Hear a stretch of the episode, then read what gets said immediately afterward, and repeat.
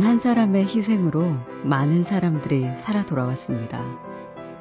살아난 사람들은 사랑하는 이의 품에 안기기도 하고 카메라 앞에 서서 인터뷰를 하기도 하죠. 살아서 행복해하는 사람들 사이에 사랑하는 이를 떠나보내 슬픈 여자가 있습니다. 하지만 그녀는 마음을 다잡고 이렇게 혼잣말을 하네요. 사는 게 뭐 별건가? 그저 달콤한 기억 하나면 그만인데.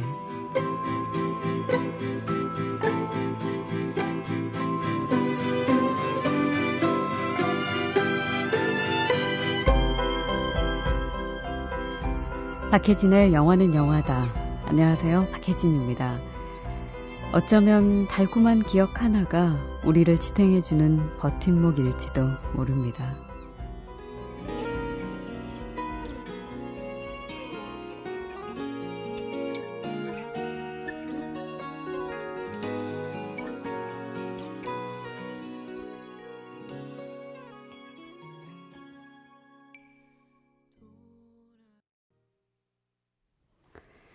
(2003년에) 나왔던 영화예요. 김석훈, 배두나 씨가 주연했던 영화 튜브 중에서 엔드 크레딧에 흘렀던 앤의 기억만이라도 오늘 첫 곡이었습니다.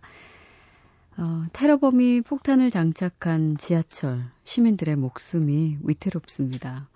이때 정의로운 형사가 자신의 목숨을 바쳐 많은 시민들을 구해내죠. 희미한 웃음을 지으며 그는 의롭게 사라져버려요. 그의 마지막 모습을 본 여자, 이렇게 스스로를 다독입니다. 사는 건 별게 아니라고, 그가 보여준 그 희미한 미소, 그 달콤한 기억 하나면 된다고요.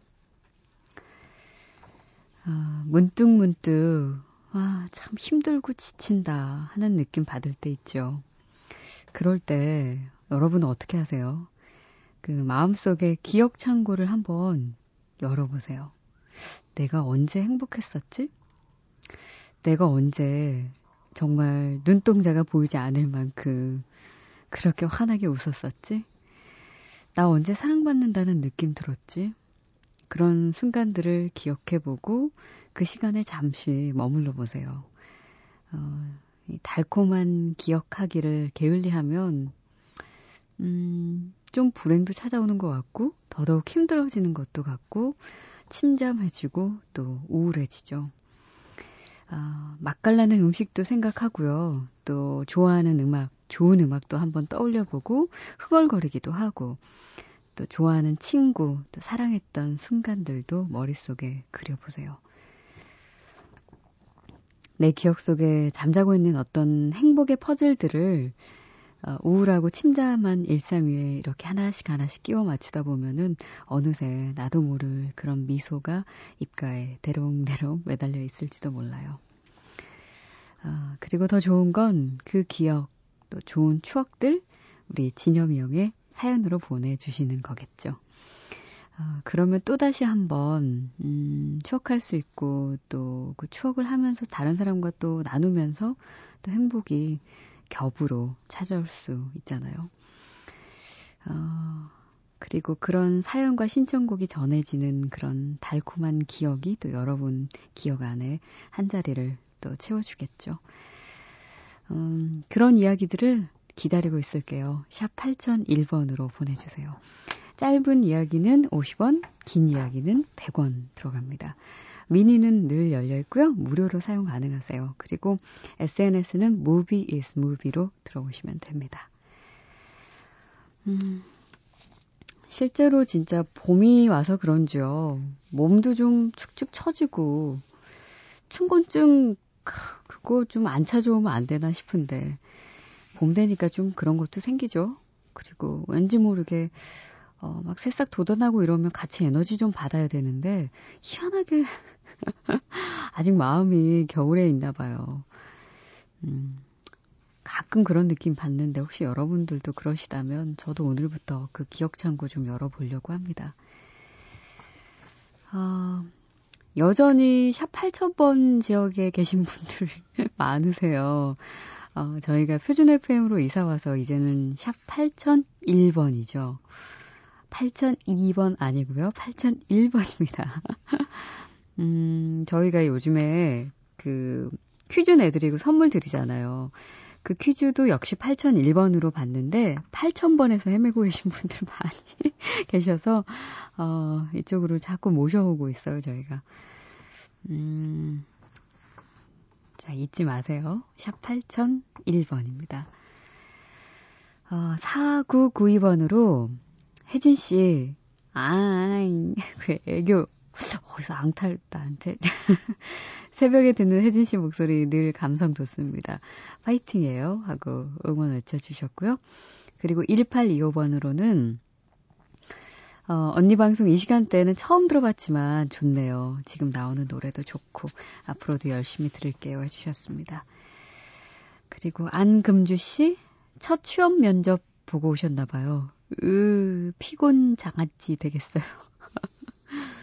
서류는 이것저것 많이 넣었지만 서류 통과는 이번이 또 처음이네요. 요즘 서류 광탈이라는 말이 있더라고요. 서류 전형 광속으로 탈락이라는 뜻이래요. 저도 몇 번 서류 광탈 당하고 나니까 이번 첫 서류 합격이 너무나 소중하고 벅찼죠. 근데 산 넘어 또 산입니다. 몇백 명의 경쟁자들을 눈으로 확인하니까 저도 모르게 위축되더라고요. 여하튼 대기, 간이 면접, 인적성 시험 다 합쳐서 5시간 마라톤하고 집에 와서 이제 씻고 누웠어요. 누워서 진영형 팟캐스트 들으며 낄낄거리다 보니 피로가 살살 풀리네요. 시험도 면접도 내 손을 떠난 일이라 생각하며 아쉬운 마음 털어내려고 노력 중입니다. 얼른 기운 충전해야죠. 같은 처지에 있는 모든 취업준비생 여러분들 힘내세요 하고 함께 용기를 북돋아 주셨네요. 노래 청해 주셨는데 악마는 프라다를 입는다에서 KT 턴스타일의 Suddenly I See 바로 띄워드릴게요.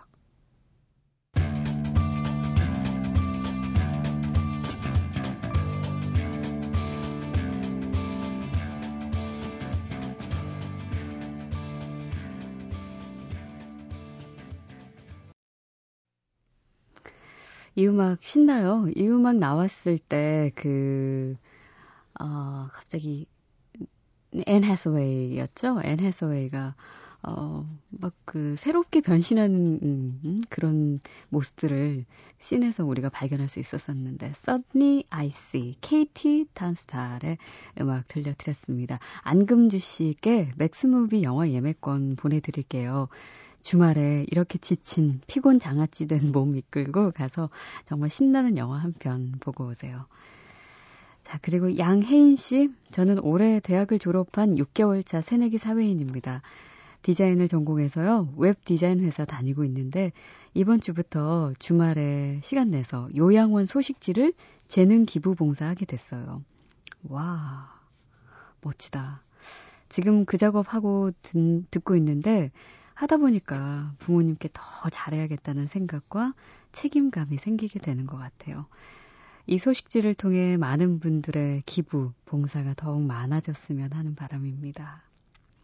신청곡 진영음을 그리며 진영음, 벌써 우리의 추억이 돼버린 진영음이군요.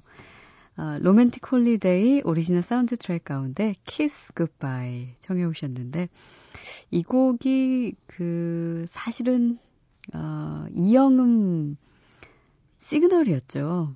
제가 그때 당시에 아마 출산휴가를 간 선배 대신 대타로 DJ를 했었을 때가 아니었나 싶긴 한데 자, 오랜만에 함께 듣겠습니다. Kiss Goodbye.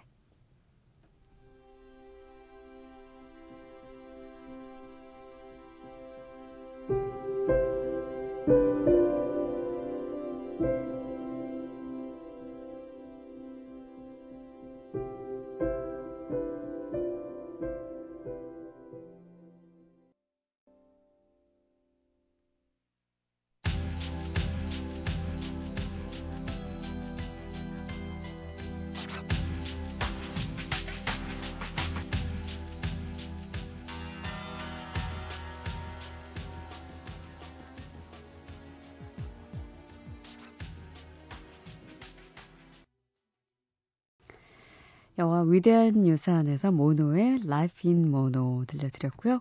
로맨틱 홀리데이의 오리지널 사운드 트랙 가운데 Kiss Goodbye 양혜인 씨의 신청곡으로 보내드렸습니다. 혜인 씨께도요. 맥스무비 영화 예매권 2장 보내드릴게요.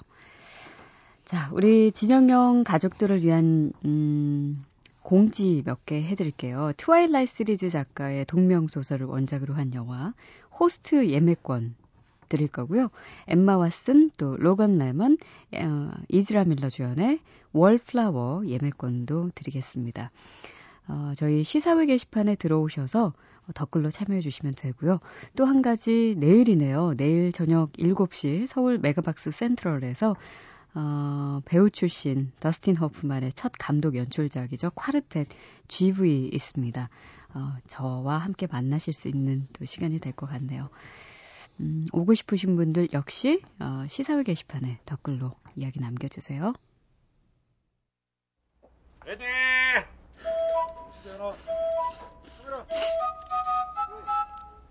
영화는 액션! 이름이 사월이라 하옵니다. 이름이 제임스 본. 십덩검 수식씨 이리 와요. 이리 연주씨. 오 마이 갓. 오 마이 갓. Hello. My name's Forrest. Forrest Gump. 얌마 도안득. 얌마 도안득. 얌마 도안득. 컷. 영화는 이름이다.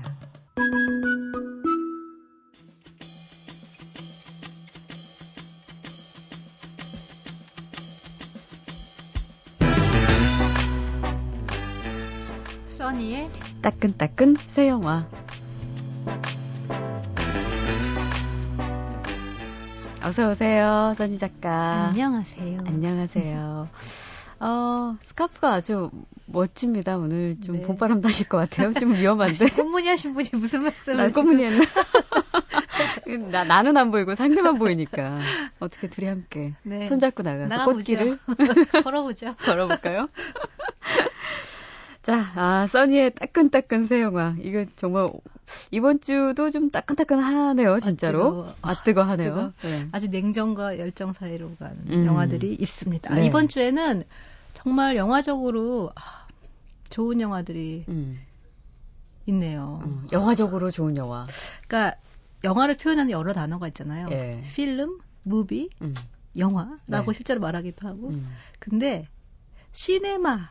라고 부를 수 있는 영화는 흔하지 않은 것 같아요. 시네마의 사전적인 그 풀이는 필름으로 장면을 찍어 연출하는 극예술이거든요. 그러니까 가장 최상위에 있는 영화의 극존칭? 극존칭. 네. 시네마라 부를 수 있는 영화를 이번 주에 만나실 수 있어요. 그래요? 네. 굉장히 기대되는데요. 네. 이게 감독 때문일까요? 아니면은 이 작품의 완성도 때문일까요? 둘 다지요. 둘 다. 네.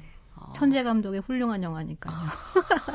바로 그 천재 감독은 레오스 카락스.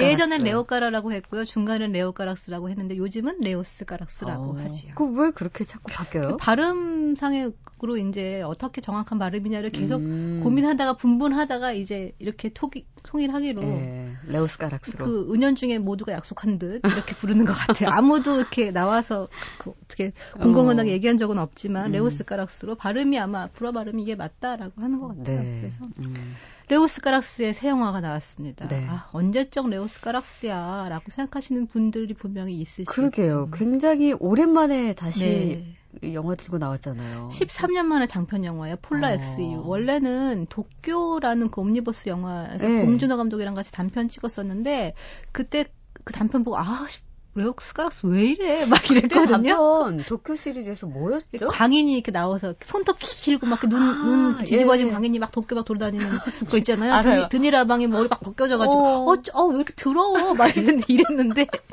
그 드니라방의 그 대목이 예. 그 도쿄의 그 모습이 이제 프랑스에서 보여지는 거죠. 이번에 이 정말 대작 홀리모터스 여기에서 드니라방이 나오는 거잖아요. 드니라방이 그냥 모든 장면에 다 나옵니다. 네, 근데 네. 사실 이 영화 생각할 때 그러니까 레오스 카락스의 영화를 생각하면은 90년대 초반에 이 영화가 나왔으면 어땠을까라는 생각이 들어요. 그때는 정말 그 예술 영화들의 붐이던 시절이잖아요. 그렇죠. 그래서 뭐 폭네프 연인들 안 보면 왠지 네. 지성인인 것 같지 않았던 맞아. 그런 시절에 맞아. 레오스 카락스는 정말 추앙을 받았죠. 네. 하지만 재미없다고 하는 사람도 굉장히 많았어요. 네. 무슨 뜻이야? 막 왜 저래? 쟤네들 역시 프랑스 영화는 어려워. 왜 다리에서 저렇게 난리야? 어두워 그리고 뭐 이런 여자가 왜 이쁜데 왜 저렇게 거린처럼 하고 다녀? 막 이런 반응. 사실 모두 이렇게 생각했으면서 말로는 위대한 영화라고 말했던. 네. 저도 약간 그런 게 없지 않았다고는 할 수 없는데 네. 그 시간이 지나고 나서 이 레오스 카락스 영화를 보면 아, 더 많은 것들을 발견하게 되는 것 같아요. 그리고 아까 제가 시네마라는 표현을 했는데 정말 그 극예술이라는 극존칭이 맞을 만큼 그 이미지하고 사운드가 어떻게 스크린에서 단지 그냥 단순히 아름답게 쓰이기에 만들어진 것이 아니라 정말 예술적으로 뭔가에 대해서 말하고 있는가라는 거를 그러니까 영화가 정말 총체적인 예술이라는 걸 보여주는 것이 어떤 것인가라는 거를 이 레오스 카락스 영화를 보면서 느끼게 되거든요. 네. 그러면 이번 영화는 네. 우리가 13년 전, 그러니까 90년대, 네. 90년대 만났었던 레오스 카락스의 그 작품 특징이랄까? 그런 어떤 색깔하고 좀 많이 달라졌나요? 달라졌다고 하긴 그의 인생이 너무 달라졌기 때문에 당연히 달라졌다고 할 수 있지만 그 영화의 어떤 그 뭐라 그럴까요? 정말 진정한 의미에 심취된 진정한 영화라는 건 무엇일까라고 생각하는 그 어떤 느낌 굉장히 똑같아요. 그리고 그 레오스 카락스 영화 중에서 그렇게 어려운 이야기를 하고 있지도 않아요. 영화를 보면 이해가 되거든요. 네. 그런데 물론 자기 취향이 아니라고 여전히 생각하시는 분들도 있을 거예요. 하지만 그 취향을 넘어선 위대함 같은 게 분명히 이 영화에 있거든요. 네. 영화가 굉장히 특이하게 시작을 해요. 제가 늘 첫 장면 설명하기를 참 좋아하는데 네. 네.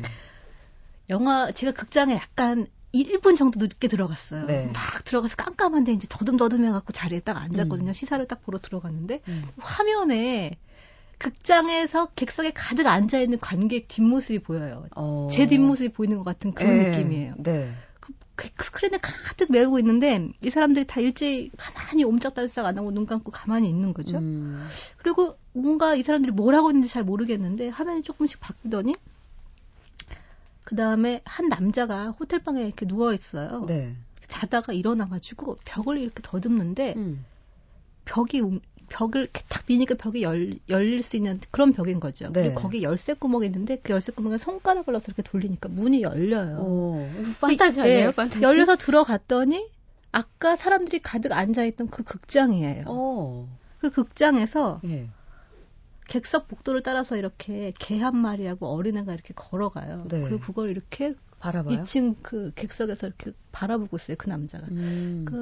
이 남자는 사실 레오스 카락스가 직접 연기하는 인물인데 사람들이 죽은 듯이 보고 있는 어떤 영화가 있어요. 네. 근데 그 영화를 보는 그 사람 당신들은 진짜 영화를 보고 있는 게 아니다. 당신들이 보고 있는 영화는 생명력이 없는 죽은 영화다. 지금부터 내가 진짜 영화 보여줄게. 라는 느낌으로 예. 영화가 샥 장면이 바뀌죠. 네. 그러면 굉장히 좀 잘 사는 대저택에서 어떤 약간 나이 지긋한 중년의 사업가가 이렇게 집을 이렇게 나와요. 딸이 아빠 오늘도 수고해 잘 갔다 와 막 이래요. 그러면 둘이 인사를 하고서는 리무진에 탑니다. 네. 근데 이 사업가 이름이 오스카인데 드니 라방에 연기하는 남자죠. 네. 예. 근데 너무 웃긴 게 리무진에 들어갔어요. 근데 리무진 이제 가요 막. 근데 거기 안에 이렇게 불을 딱 켤 수가 있어요. 예. 분장실 거울처럼 이렇게 불이 이렇게 있는 거울이 리무진 안에 이렇게 여러 개 달린 리무진 안에 있어요. 그래서 거기서 막 분장을 해요 이 남자가. 오스카가? 네. 고급 리무진 안에 리무진이 그렇게 큰가라는 생각도 했는데 막 분장을 하더니 예. 그 리무진이 어디 멈춰요. 그때부터 이 남자가 분장을 한 모습으로 연기를 하기 시작하는 거예요. 연예인차네, 연예인차. 네, 연예인차. 요즘은 밴으로 하지만 요즘 연예인차 그 안에 다 그런 게 있잖아요. 그래서 이 사람이 매번 어느 장소에 갈 때 그 사이사이에 차에서 분장을 하고 내려서 새로운 인물이 돼서 하루 종일 연기를 하는 거예요. 각 다른 장소에서 다른 역할로. 그러니까 배우예요? 아니면은 전혀 다른 삶을 사는 거예요? 이 사람의 직업이 배우인 거죠, 그러니까. 예. 그 배우라는 걸 알 수 있어요. 그런데 사실은 배우인 레오 카락스가 이 오스카라는 사업가를 연기하고 있으면서 이 오스카라는 사업가의 진짜 실체는 배우인 거고, 그러니까 드니라방의 자신을 연기하면서 그 역할이 사실은 영화 속에 있는 모든 배우들을 다 연기하고 있는 거죠. 근데 복잡하진 않아요. 네, 복잡하진 않고 이해는 할 수 있는데 중요한 거는 모든 장소에 갈 때마다 정말 너무나 다른 장르도 바뀌고 캐릭터도 바뀌면서 정말 특이한 일들이 벌어지는 거죠. 그 중에 한 에피소드에 도쿄에서 찍었던 그 광인 모습을 하는 그 장면이 있어요. 아, 그래요? 그래서 이렇게 뭐라 그럴까, 하수도 이렇게 들어가서 광인 분장을 막 하고 손톱도 막 이렇게 바르고 막 이러더니 길 내려가지고 공동묘지에 가서 막 옆에 있는 그냥 꽃을 막 따먹고 이러는 정말 기괴한 노인으로 분장을 하고 다니기도 하고 중간에 어떤 성당에 들어가서 아코디언을 연주하는데 그때 사람들이 하나 둘씩 끼어들면서 엄청난 일이 벌어지기도 하고 또 과거에 자신이 사랑했던 옛 여자를 우연히 만나서 그녀와 함께 이렇게 보내는 시간을 뮤지컬처럼 만들기도 하고 이런 식으로 전부 장면이 바뀔 때마다 장르도 바뀌고 캐릭터도 바뀌고 이야기도 바뀌는 거죠. 와. 대사는 별로 없어요. 그런데도 너무 신기하게도 아, 이렇게 살아가는 사람들이 사실은 이 사람만은 아니겠구나. 라는 생각이 들어요. 그러면서 거기에 나오는 모든 비주얼과 어떤 사운드가 굉장히 절묘하게 뭐라 그럴까, 어떤 시청각적으로 충격을 주거든요. 이 충격이라는 게 그냥 뭐 반전이 있어서라거나 혹은 캐릭터가 너무 특별한 짓을 해서라거나 아니면 그 모든 것들이 종합적으로 정말 예술이라는 생각이 드는 만큼 막 심장을 울리는 어떤 그런 사운드와 비주얼이 보여져요. 너무 특이하고 그러니까 이 사람이 어딜 갈 때마다 대체 무슨 짓을 할 것인지가 너무 궁금해지는 거예요. 그리고 그중에 하나는 어떤 공장 같은 데 갔는데 이렇게 전신에다가 왜 그 모션 캡처하는 그 마크 같은 거죠. 이걸 붙이고 정말 기괴한 동작을 하면서 영화를 찍어요. 그런 수많은 장면들을 통해서 이 사람의 인생은 연기를 하는 인생이지만 우리 인생도 각자 맡은 역할에 맞춰서 열심히 연기하는 건 아닌가라는 생각이 점점 들기 시작하죠. 영화 보면서. 한 13년 묵혀뒀던, 그리고 갈고 담금질했던 그런 어떤 좀 인생에 관한, 그리고 인간에 대한 어떤 고민과 관찰, 그런 게 여기에 많이 담겨 있는 것 같아요. 얘기만 들어도. 그 얘기는 이제 레오 카락스 인생을 좀 더 얘기할 수 있을 텐데요. 조금 이따가 더 음악 듣고 와서 얘기 듣겠습니다. 자, 레오스 카락스의 아주 오랜만에 만나는 영화죠. 홀리모터스에서 카일리 미노그의 Who Were We.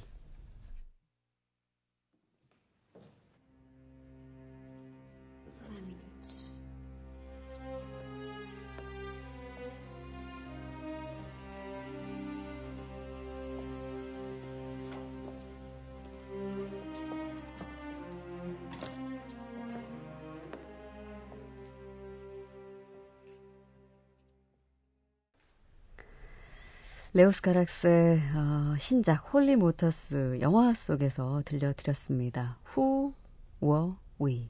카일리 미노그의 음성이었고요.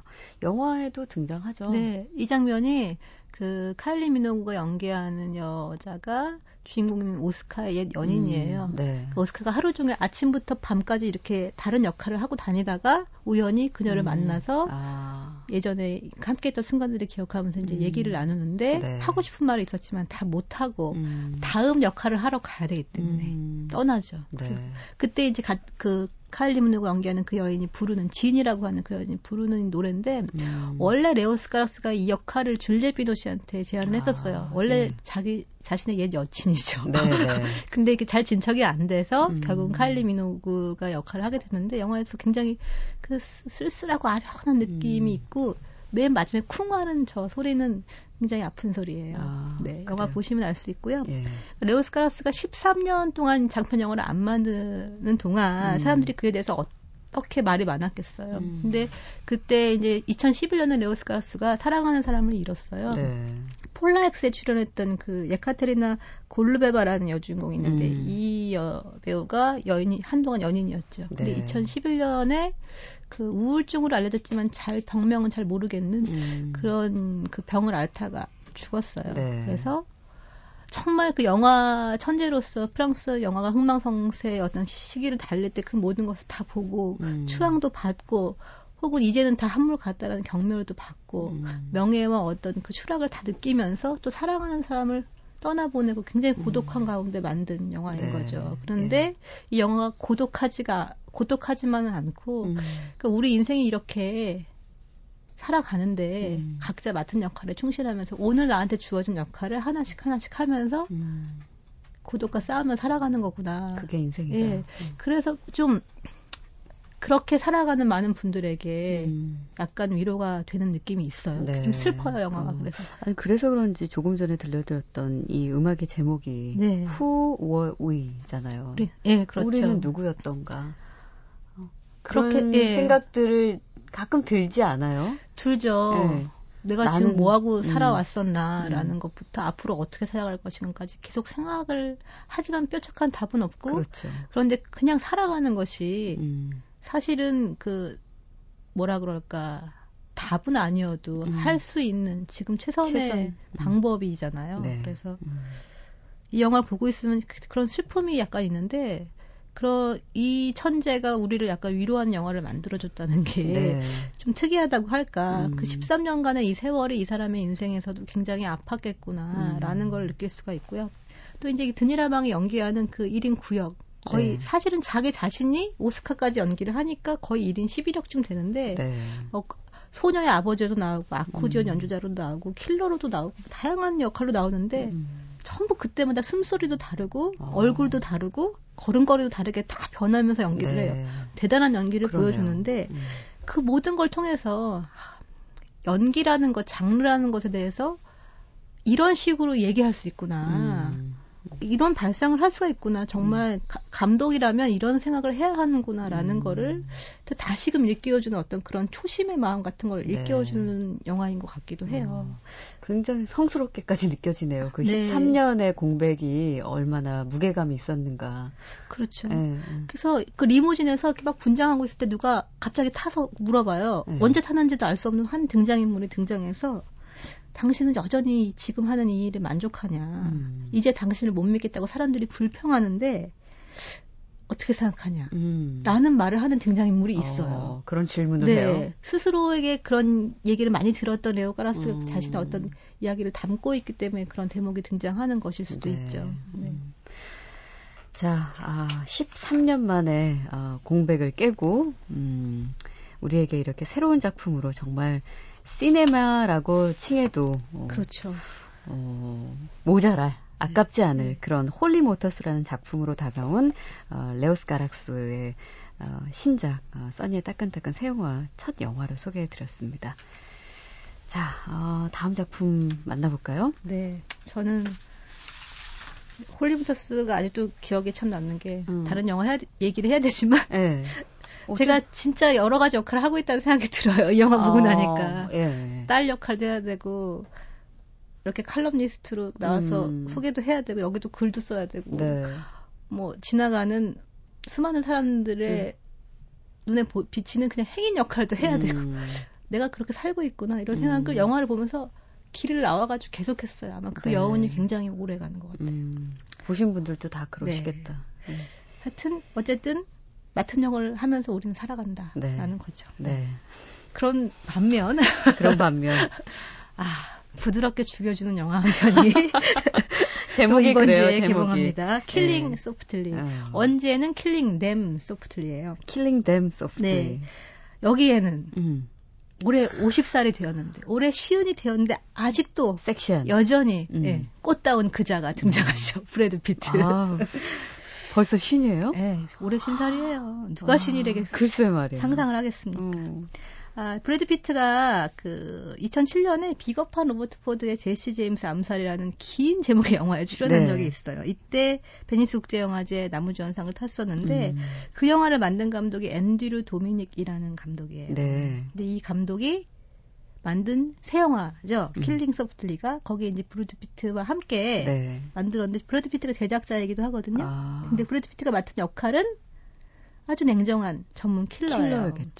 그 영화가 시작하면은 이렇게 대로변에 진짜 안쓰러워 보이는 왠지 제 정말 인생이 피폐할 것 같아. 이렇게 생각이 되는 한 남자가 있죠. 네. 그리고 이제 그 친구를 하나 만나요. 개 장수이면서 약간 약쟁이인 네. 러셀이라는 얼간이를 하나 만나는데 둘 다 얼간이에요. 근데 얘네들이 어떤 남자의 사주를 받아서 도박장을 털게 되죠. 네. 그 사주를 한 사람은 이탈리아계의 지역 마피아 보스인데 이런 사람들이 동네 세탁소 하고 있어요. 미국에 가면은 겉은 세탁소지만 네. 사실은 돈 세탁을 하는 그런 사람들인데 그 도박장을 털었어요. 네. 근데 그 도박장의 주인이 원래 예전에 자기가 자기 도박장을 털어서 돈을 가져간 적이 있는 전력이 있는 남자예요. 마키라고. 네. 레이 리오타가 연기하는데 이 마키가 원래 그런 남자 그런 전력이 있으니까 걔 도박장을 털면 사람들이 다 걔가 또 그런 짓을 했으니까 범인은 걔일 거다라고 생각하면서 그렇겠죠. 진범을 안 잡을 거라고 생각을 한 거죠. 그래서 이 이탈리아계 보스가 시켜서 이 두 얼간이가 예. 털었어요. 예.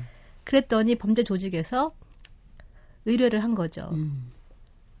브래드 피트가 연기하는 제키 코건이라는 킬러한테 범인을 색출해라. 네. 여기서 표현하는 그 뒷골목으로는 쥐새끼들을 잡아라. 그 색출해라라는 네. 건데 네.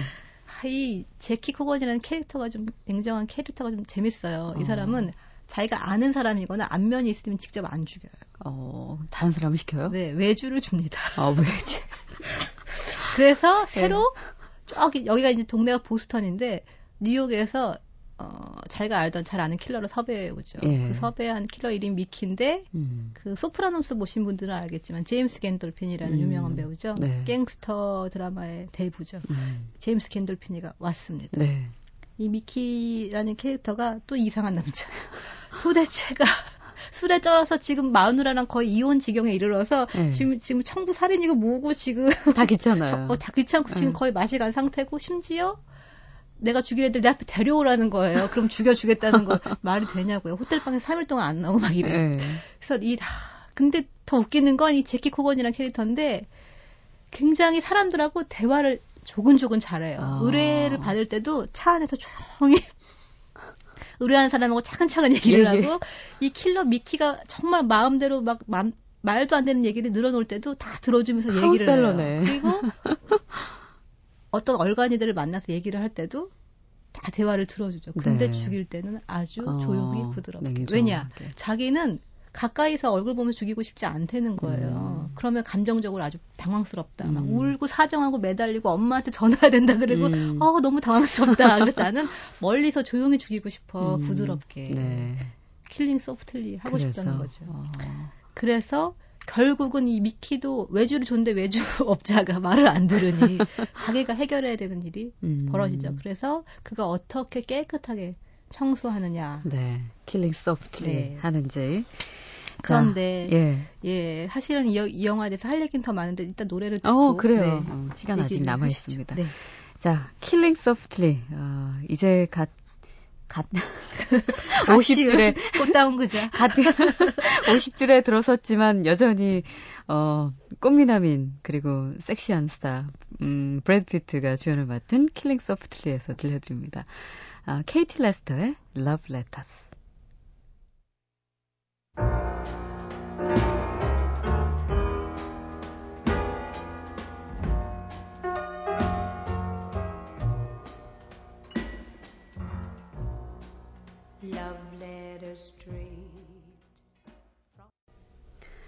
킬링 소프트리에서 케이티 레스터의 Love Letters였습니다.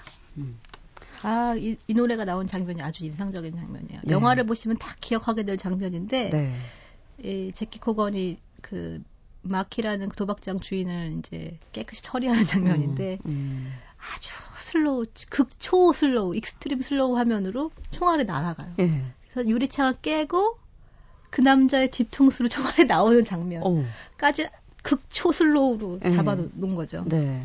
굉장히 길고 아름다운 그런 장면에 아름답게? 노래도 이렇게 아름다운 노래가 흐르죠. 러브 레터스라는 그렇죠. 곡으로.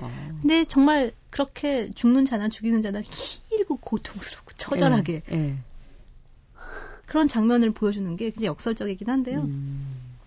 재미있는 게 이 영화는 정말 단순한 줄거리를 갖고 있어요. 그래서 그런 얼간이들 둘을 이 제키 코건이 아주 깨끗하게 완벽하게 처리하는 거예요. 흔적도 안 남게. 네. 결국 내용은 그런 건데 근데 문제는 중요한 것은 이 원작이 있어요. 이, 그 영화의 원작이 있는데 원작이 그 조지 V. 히긴스라는 20년간 보스턴에서 지역 변호사로 일했고 소설을 한 30편 정도 쓴 1973년에 쓴 이 소설이 원작이에요. 이 조지 V. 히긴스라는 사람의.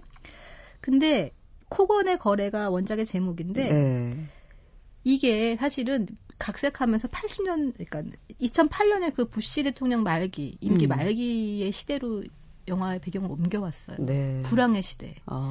그래서 미국의 현실이 사실은 이렇게 그 대통령 후보들이 이제 다음 대선을 준비하면서 막 연설하는 그 시기인데 오바마 대통령의 선거 연설 같은 게 영화 시작하면 등장해요. 그래서 이제 우리는 공동체고 하나다 이런 얘기를 막 하는데 사실 뒷골목에서 이런 범죄가 계속 오늘도 내일도 계속 벌어지고 있는 거죠. 그래서 굉장히 미국의 사회를 신랄하게 풍자를 하고 있는데 이 제키 코건이 웃긴 게도 그 일을 하면 보수를 제대로 못 받아요. 그리고 항상 그 의뢰인이 불황 가격이라 그러면서 가격을 깎으려고 해요.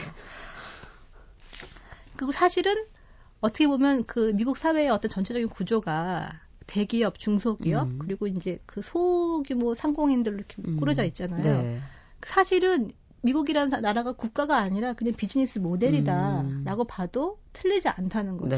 그 비즈니스 모델에 입각해서 모든 사람들이 적당한 심지어 적당한 보상을 받고 노동을 해야 되는데 이 킬러라는 노동자조차도 제대로 보상받지 못하는 일을 하고 있는 그런 상황. 그런데 TV나 라디오에서 끊임없이 어떤 그 미국의 어떤 선이라든가 공동체의 구현이라든가 이런 거에 대한 연설이 계속 나와요. 한마디로 웃기고 있네라는 거죠. 그리고 마지막에도 오바마 대통령의 취임 연설이 나오는데 그때 그 제키가 하는 말이 있어요. 뭐라고요? 미국이란 나라는 공동체가 아니고 국가가 아니고 그냥 사업이야. 그러니까 그냥 내 돈이나 내놔. 거긴 욕이 들어가죠.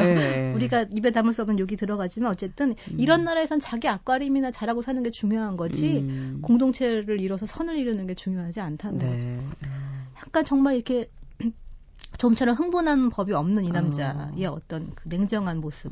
그 약간 회의주의적인 아주 미국의 미국의 어떤 사회를 굉장히 신랄하게 풍자하는 유머 감각이 분명히 담겨 있는 그런 영화입니다. 자, 킬링 소프트리 앤드류 도미닉 감독 그리고 브래드 피트 주연의 킬링 소프트리까지 소개해 주셨습니다. 다음 주에 또 만나죠. 따끈따끈 새 영화로. 네, 따끈따끈 새 영화. 네. 고맙습니다. 네, 감사합니다.